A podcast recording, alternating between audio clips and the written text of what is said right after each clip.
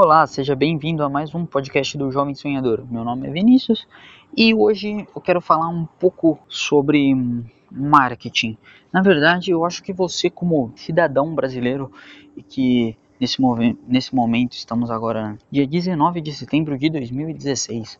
No caso, as eleições para prefeitos e vereadores estão se aproximando, então é muito comum você ver esses profissionais que estão querendo entrar para o setor público se manifestando, fazendo suas campanhas de marketing e buscando alternativas para ganhar votos, alternativas legais e ilegais também. Infelizmente no Brasil temos essa cultura. E o que que acontece? Eu andei refletindo muito sobre essas propagandas em si, sabe, sobre como elas são moldadas, como como elas são apresentadas para nós, nós como nação que vota em vota diretamente nos seus representantes. Então eles têm que tratar diretamente com nós, que seríamos, se fizermos uma comparação com o setor privado, que seríamos os consumidores. Então eles precisam vender isso para nós. Nós somos os consumidores finais dos quais o marketing deles tem que atingir, para que eles possam realmente entrar para o setor público mas só que hoje existe uma competitividade, porque nem todos os que querem entram. Então eles têm que eles disputam os votos assim como uma empresa disputa o mercado consumidor dela. Quanto maior a representatividade dela, mais forte ela é. Uma empresa com maior lucro e maiores benefícios para ela mesma. Fazendo uma, né, uma comparação numa visão mais simplória dessa situação. E só que o que, que acontece? As empresas já têm um nível de marketing já desenvolveram um nível de marketing em que eles têm um conhecimento básico, até as empresas mais simples, com empresários novos ou então com empresários com poucos recursos, sem muitos conhecimentos técnicos, eles já sabem um básico de como se posicionar como marca, eles sabem um básico de como se expor para conseguir vendas. Tem umas, algumas noções básicas, por mais que se acredite que a maioria da, do setor privado brasileiro, a maior parte dele que gera, que gera empregabilidade brasileira, que são micro e pequenas empresas, você pode argumentar que elas talvez não saibam. Sim, talvez elas não saibam, mas elas têm uma noção. O dono tem uma noção. Muitas vezes o dono ele precisa ter várias funções dentro de uma empresa, porque ela é pequena ou porque ele tem poucos recursos.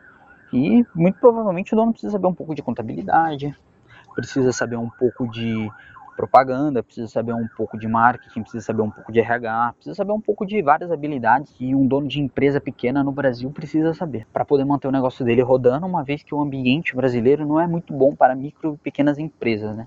O governo brasileiro não, não apoia o empreendedorismo, infelizmente, devo ressaltar.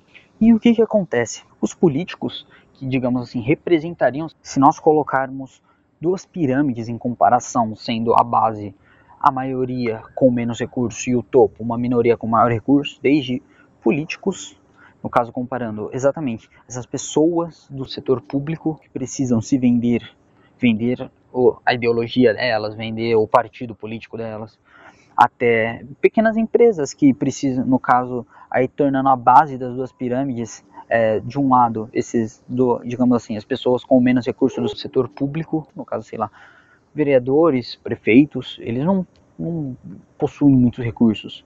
E do outro lado estariam as micro e pequenas empresas, que também não possuem muitos recursos. E no topo, uma minoria, de no caso de representações com muitos recursos dos partidos políticos, provavelmente é, eles despendem a maior parte dos recursos.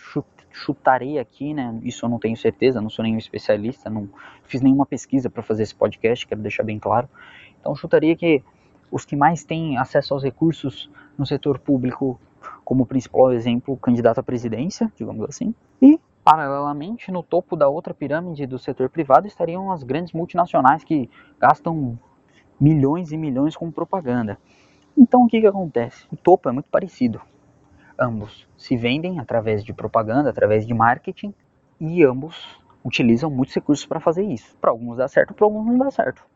No setor privado, eu acredito que, que a porcentagem de propaganda feita versus resultado é muito maior do que no setor público. O que eu quero dizer com isso é que muitos políticos acabam gastando muitos recursos, só que, digamos, para um cargo de presidência só um ganha.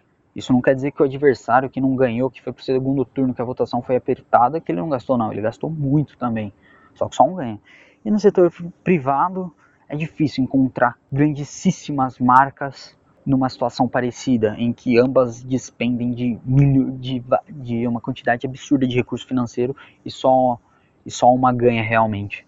Geralmente elas dividem o mercado, né? Se elas são tão grandes assim e ambas investem fortemente no, na questão de propaganda, ambas ganham. E no setor público não. E o que, que acontece? Digamos assim, o topo está parecido, né? Todos têm o recurso, só que com uma diferença. No setor privado, a, a, taxa de conversão, digamos assim, é maior do que no setor público. Setor público você pode chegar muito perto, mas se você não ganhou, você não ganhou. Simplesmente assim. Você não pode ganhar e o outro também ganhar. Não. Um ganhou, o outro perdeu. Teoricamente falando, né, e transformando esse assunto em um assunto mais simples, para que você siga a minha linha de raciocínio muito bem e que eu não acabe viajando no assunto. Só que quando você olha para a base da pirâmide, não é bem assim. Porque mesmo o setor privado, ele acaba improvisando, ele acaba dando um jeito para ter a sua marca representada, para ter o seu nome, para ter uma propaganda mínima. Ele dá um jeito. E ele faz isso de forma minimamente efetiva. Não dá para falar que toda propaganda de micro e pequena empresa funciona, até porque se toda funcionasse, nenhuma delas seriam micro e pequenas. Todas seriam ótimos lucros e, no caso, se desenvolveriam para grandes empresas, o que não é realidade. Mas se você comparar proporcionalmente com pequenos políticos e taxa de conversões de ambos, é incrivelmente menor. Políticos com menor acesso a recursos, que se vendem no caso, não quero que você entenda esse se vender como algo negativo, não. O cara do setor privado, ele vende algo, seja um produto, seja um serviço. No caso do setor público, ele vende uma ideologia, ele vende quem ele é, ele vende é, as crenças dele. Então ele vende, ele vende a ele mesmo, ele vende quem ele é. O setor privado não, vende-se ou produto ou serviço. E aí o que, que acontece? É, nessa base é uma diferença muito grande, porque os micro e pequenos é, empresários, empreendedores, eles conseguem fazer uma, um mínimo de propaganda, eles conseguem ser minimamente efetivos com as propagandas dele. Só que a quantidade de propagandas horríveis e ruins dos políticos na base dessa pirâmide hierárquica, digamos assim, é muito grande, é muito grande. A maioria deles não sabem se vender, eles não sabem ter um posicionamento. Então, aqui vai uma dica. Eu até estava ainda refletindo se eu ia falar sobre isso, eu iria dar dicas, e você provavelmente não vai ser político, mas eu tenho certeza que você vai concordar com a maioria das dicas que eu vou estar tá falando que um, uma pessoa interessada em entrar na carreira pública, que dependa disso, que dependa de votos e não de concurso público, ele, ele deva tomar.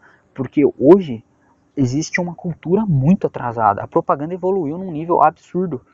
E a base, principalmente a base dessa pirâmide de acesso a recursos, falando do setor público, é incrivelmente desproporcional. É horrível a quantidade. Tipo, em efetividade eu chutaria, sei lá, 1%, 1,5%. É horrível a taxa de conversão que eles possuem porque a propaganda deles é fraca. Fato. Não, o que eu tô falando assim, não é que todo mundo, não é que ninguém não vota. As pessoas elas, elas precisam votar. Infelizmente no Brasil o voto é obrigatório, na minha opinião, infelizmente.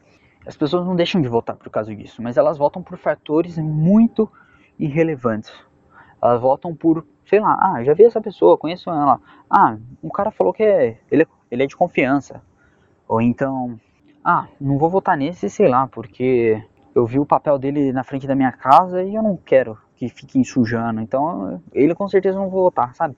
Fatores fúteis não é comparado ao produto. Quando você compra um produto, você não pensa em fatores fúteis. Você é mais complexo. Quanto que isso de valor agregado me dá? Quanto que, qual que é a mudança que isso traz para mim? Qual que vai ser o peso disso na minha, na minha renda mensal, sabe? Você pensa em coisas mais complexas do que essa marca suja meu quintal, ou então, sei lá, eu conheço o fundador dessa marca. Você sente essas, essas diferenças assim? Em um, é, a ideologia é muito importante e o outro não é, sendo que deveria ser eu digo, um eu falo setor privado e o outro, no caso, o setor público. Então, o setor privado, existe uma evolução na propaganda muito boa, em que a maioria das coisas, a maioria das atitudes que você toma de compra, de consumo, você pensa em valores, em variáveis complexas. Essa é a verdade, você pensa em variáveis complexas e profundas. Mas quando você vai voltar, que é algo que é a base da nossa sociedade, que é o que? É a estrutura política, quando você vai votar, você pensa em é, variáveis fúteis, variáveis irrelevantes, variáveis que não deveriam ser as tomadoras como base. Então, para você que está se candidatando aí e quer entrar no setor privado e depende de votos, fica aqui algumas dicas que você, que eu tenho certeza que você, como um cidadão que vota, vai concordar comigo. A primeira, velho, eu não vou votar em você porque eu vi a sua foto atrás de um carro. Ponto. Ponto. Eu não vou votar você porque eu vi sua foto atrás de um carro, ok? Segunda variável. A chance de eu não votar em você porque você sujou o meu quintal é muito maior do que a de eu votar em você porque eu vi o seu papel na minha caixa de correios, ok? Isso estou falando de quem eu sou, então eu estou falando também provavelmente da maioria das pessoas que são parecidas comigo. Tem mais ou menos uma mesma faixa etária, uma mesma noção sobre política, que não é nada aprofundado, entende? Mas eu chutaria que a maior parte do, dos adultos e jovens pensam assim. Eu gostaria muito de poder votar, eu como um jovem brasileiro, se você como prefeito ou como vereador é, mira para essa faixa etária de pessoas, para esse grupo em específico, entenda uma coisa, eu quero votar por ideologia. Só que o que, que acontece? Essa ideologia política que eu quero me encaixar, eu não encontro com facilidade por aí. Eu tenho que despender meu tempo para procurar isso. Eu tenho que saber o que ser neoliberal representa em ações, entende? Eu preciso saber o que é ser de esquerda representa em ações, representa em, em, em ações efetivas, representem coisa tática mesmo. Digamos, tá, você ser, ser é, digamos assim, sendo mais grosso e tomando grandes blocos, né, assim, digamos, grandes aglomerados. Você ser de esquerda, o que isso representa sobre X assunto, e você ser de direita, o que isso representa em X assunto. Por quê? Porque eu, eu, gosto, eu gostaria de saber, sendo um jovem que quer mudar o Brasil, eu gostaria de saber o que vocês fariam e quais seriam as diferenças para eu poder escolher qual é a melhor. Gostaria de saber, porque acontece que no Brasil existe muito clubismo político. E o que, que eu quero dizer com clubismo político? A pessoa procura sobre algumas variáveis que são relevantes, mas são muito poucas ainda para você ter um posicionamento. Digamos assim, ah, o que, que ele fez? O que, que o outro fez? sobre, sei lá, sobre ações sociais. Ah, o governo PT fez muito mais do que, sei lá, o, o governo FHC. Então já era. Sou, sou, sou petista. Pronto. Ele não toma. Tá, mas será que eu concordo com as ações dele na economia? Ou será que eu concordo nas ações dele quanto ao mercado interno? Então será que eu concordo quanto as ações dele na educação e na saúde, como que ele vê, sabe? Eu não estudo todas as variáveis, com poucas variáveis eu já tomo um posicionamento. E não é um posicionamento arbitrário, no caso, é um posicionamento fixo e fiel. Fiel como um time, em que você você não está aberto a mudar de ideia. Um time, quando você escolhe um time no Brasil, você não está aberto a mudar de ideia. Você vai estar tá com o time em todos os seus momentos, muito provavelmente. Você vai ter quase que fé. É quase a relação que você tem com fé. Você vai estar tá para o que daí vier, tá bom, tá bom, não tá bom, eu ainda tô com você. E o que que acontece? Isso para a política não é bom. Pelo contrário, isso para a política é péssimo, porque nós acabamos tendo, defendendo, é, acabamos debatendo assuntos em que a conversa ela não flui, o debate ele não flui livremente. Por quê? Nós temos que defender uma bandeira, nós não temos que defender as nossas vontades, os nossos ideais. Não, defendemos a bandeira, já era. E a questão é que muitas vezes, quando você defende a bandeira, você defende o time, né? Você defende a religião, você acaba tendo que estar tá sempre defendendo isso que você, você tem que sempre agir para defender o seu, o seu time, a sua bandeira, a sua religião. Você não está aberto a evoluir em certas discussões.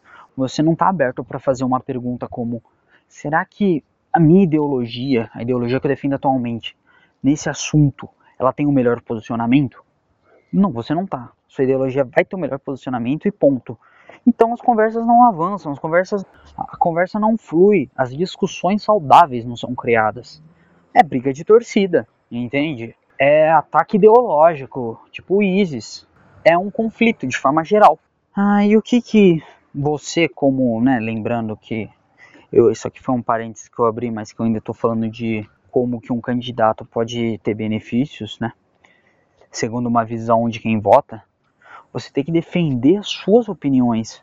Então, a cara do governante do futuro, seja brasileiro, seja mundial, é uma pessoa que não se atrela ao time. Ele não está ali pelo time. Ele está ali pela melhor solução, seja ela de onde for. Muito provavelmente vai ser do partido político dele, na visão dele. Mas pode não ser, e ele vai estar disposto, e ele vai estar aberto a dar o braço a torcer, ainda a tomar decisões que vão contra o grupo dele, contra o partido dele, desde que isso seja bom para o todo, desde que ele tenha essa percepção e esteja disposto a mudar. Então, o que, o que isso significa pra, em questão tática, prática, para você que é político e que já concorreu, está concorrendo ou vai concorrer? Se você apelar para os recursos antigos, você vai estar na mediocridade, você vai estar na média. Mas, se você, ao invés disso, procurar expor a sua ideologia, você vai ter uma vantagem muito grande em detrimento dos outros similares seus. Porque as pessoas no Brasil, elas querem votar nisso. O cara não quer estudar. Ele não precisa estudar economia, macroeconomia para saber é, os movimentos do seu governo. Ele não quer fazer isso. Ele quer saber o que você vai fazer, o que você não vai fazer. Ele quer saber o que você tem para prometer para ele. E o que, que acontece? A juventude hoje, brasileira, economicamente, politicamente falando, desculpa, ela está descrente. Por mais representativa que ela esteja, digamos assim, muitos do. A política é um barulho muito alto nas mídias sociais atualmente, na, no novo lugar de atenção do mundo, digamos assim. Eu acabo utilizando esse termo mídias sociais, mas eu não gosto muito dele. Utilizo porque é mais fácil de entender, mas eu acho que deveria ser nomeado como a moeda de troca mundial de atenção, atenção para dinheiro. É moeda de troca de atenção para dinheiro. Assim como a televisão já foi um dia, assim como o rádio já foi um dia. Mas enfim, eu acho que eles, por mais que exista um barulho nesses ambientes, nessas plataformas, digamos assim, não é um barulho positivo para você, candidato, não é um barulho positivo para você como um representante de uma organização de partido político, porque é um conflito. Conflito, se você lembrar em biologia, se duas espécies conflitarem, ambas saem perdendo. Só que o poder é único. Isso é a verdade. Conflitam-se. Ambos conflitam porque o poder, no poder só cabe um. E ambos querem. Ambos todos. Mas quem realmente consegue né, ter acesso a ele são poucos. E então todos saem perdendo. Só que se você tomasse o bem público como prioridade, todos sairiam ganhando. Mas isso em uma utopia longe de uma realidade brasileira. E o que eu quero falar para você sobre as mídias sociais? Que, cara, sendo prático, sendo técnico, eu pararia agora de pagar todos os adesivos de traseiras de carro, parar de gastar todo esse dinheiro de impressão de santinho. Eu parava de gastar esse recurso com passeata, com presença de pessoas em comícios políticos, eu gastaria. A atenção não está lá, não mais. Com isso você não vai conseguir. O mundo mudou, só que as pessoas não mudaram de atitude nesse fato. Isso seja pequenos players de, do setor público, seja pequenos players do setor privado. Então o que, que acontece? Você precisa falar os seus ideais, você precisa falar o que você quer fazer, você precisa falar quais são os seus planos, qual é a sua ideologia. Porque se você falar, você vai estar num avanço muito grande em relação às outras pessoas. O que eu faria para ser tático, para ser técnico, para dar uma dica prática para você, pegaria todo o recurso que eu tenho para financiar minha campanha, criaria um vídeo, colocaria em uma das mídias sociais da qual eu acho que o meu público vai estar. Se eu acho que ele está no no Instagram, colocaria lá. Se eu acho que está no Facebook, eu colocaria lá. Se, se, eu acho que eu vou ter acesso a ele no, através do Snapchat, eu colocaria lá minha presença. Colocaria lá esse vídeo explicando meus ideias. Eu colocaria lá o meu posicionamento, a minha verdade, quem eu sou.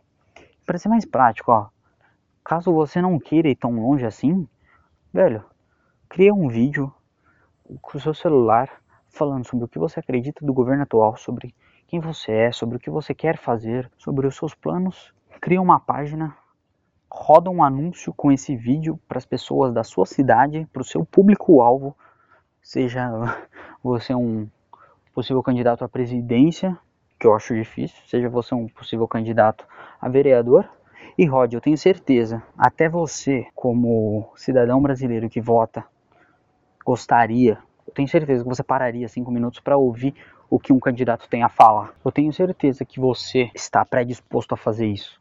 Se o cara chegasse com um vídeo simples, falando, olha, se eu for eleito, eu gostaria de fazer isso, gostaria de fazer isso, gostaria de fazer isso, eu acredito que o governo atual é isso, é isso, é isso, caso você não me conheça. Eu sou X, eu vim de Y, eu me interesso pela carreira política por causa disso, disso, disso. Ele se apresentar realmente.